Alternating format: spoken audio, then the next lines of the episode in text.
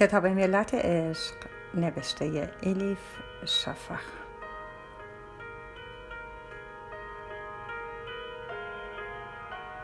ترجمه ارسلان فسیحی. چاپسیوم انتشارات قوقنوس. خانش توسط هوریه کوکلانی.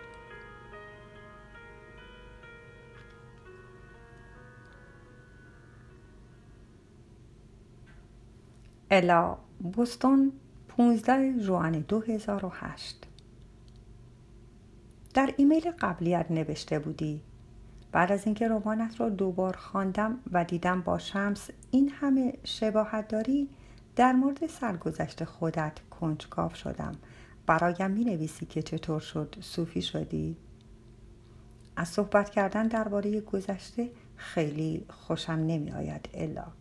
با این حال برایت تعریف می کنم. در روستایی کنار دریا در اسکاتلند به دنیا آمدم. اسمی که خانوادم رویم گذاشتند گریگ ریچاردسون بود.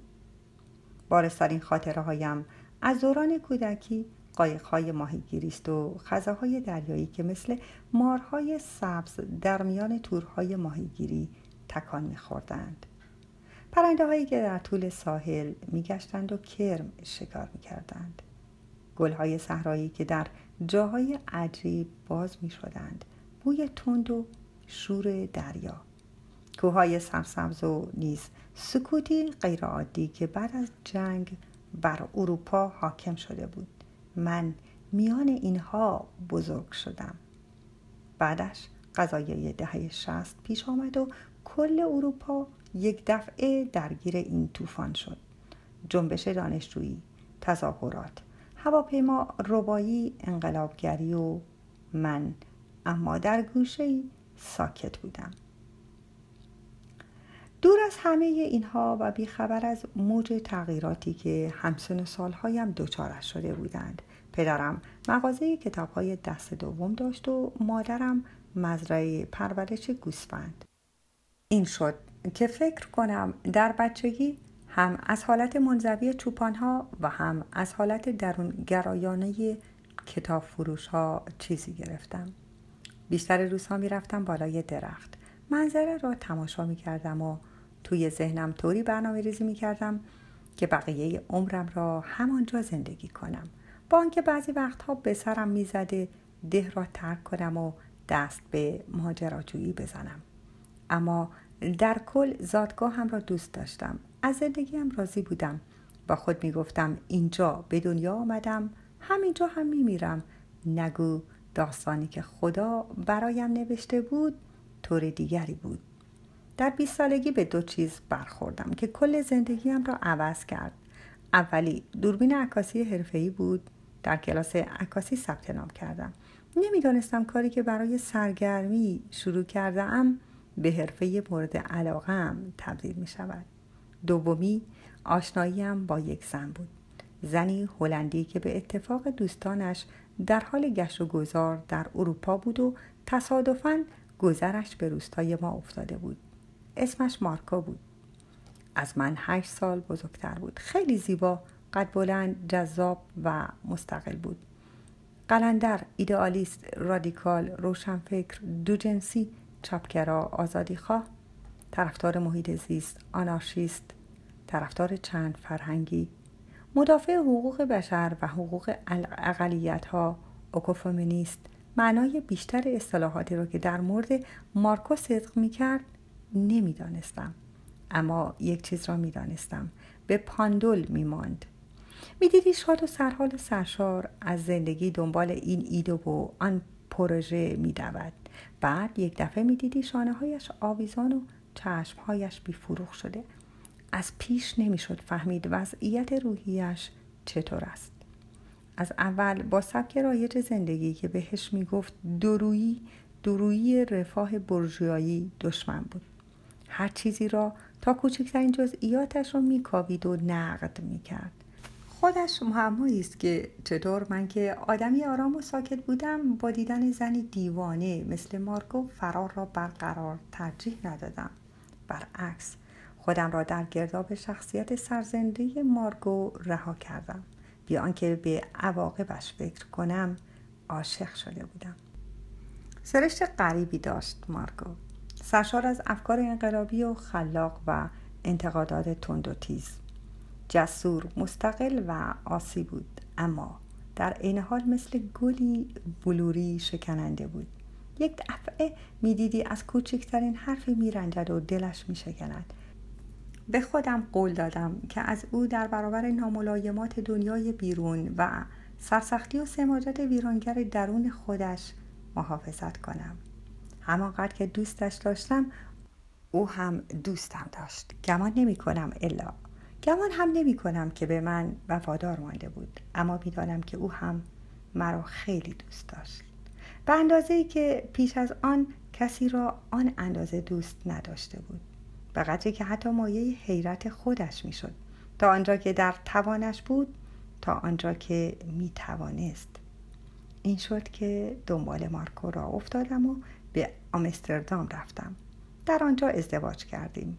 مارکو در این شهر کمی آرام گرفت خودش را وقت کمک به کسانی کرد که به دلایل سیاسی یا اقتصادی به اروپا پناهنده شده بودند در یکی از سازمان های جامعه مدنی کار می کرد که به رفع احتیاج های پناهنده ها می پرداخت.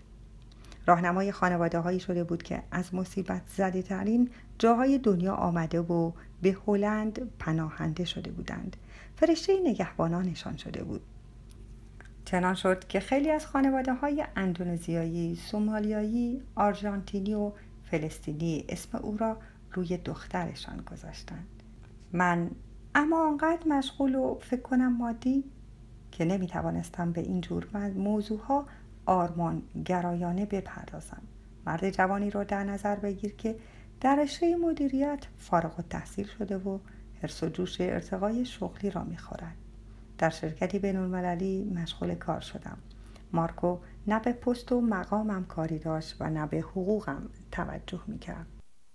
من اما روز به روز بیشتر به پول و پست و مقام اهمیت می‌دادم. می‌خواستم قوی باشم قوی و پولدار. کل زندگیمان را جز به جز برنامه کرده بودم. قرار بود در عرض دو سال بچه دار شویم. در تابلوی خانواده خوشبخت که توی ذهنم داشتم دو تا دختر بچه هم بود. مطمئن بودم آینده ای روشن در انتظارمان است. هرچه باشد در یکی از امترین جاهای دنیا زندگی می کردیم نه در یکی از کشورهایی که بلبشو بود و مدام مثل شیری که خراب شده چکه کند. جوان بودیم و چهارستون بدنمان سالم.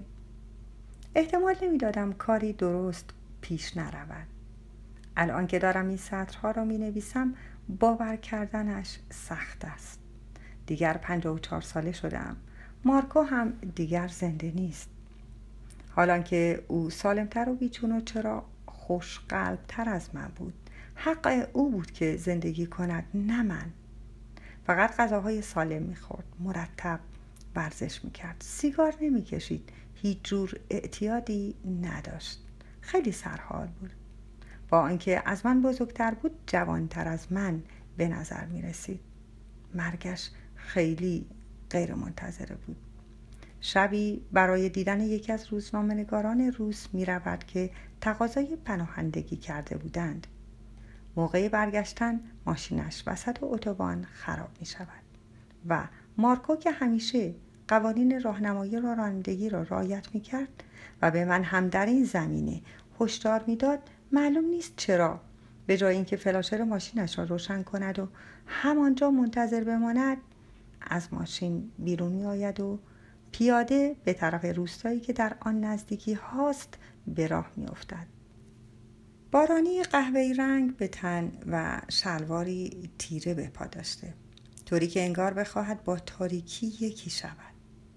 صد متر جلوتر ماشینی با سرعت زیاد به او می‌زند. کاروانی با پلاکه یوگسلاوی.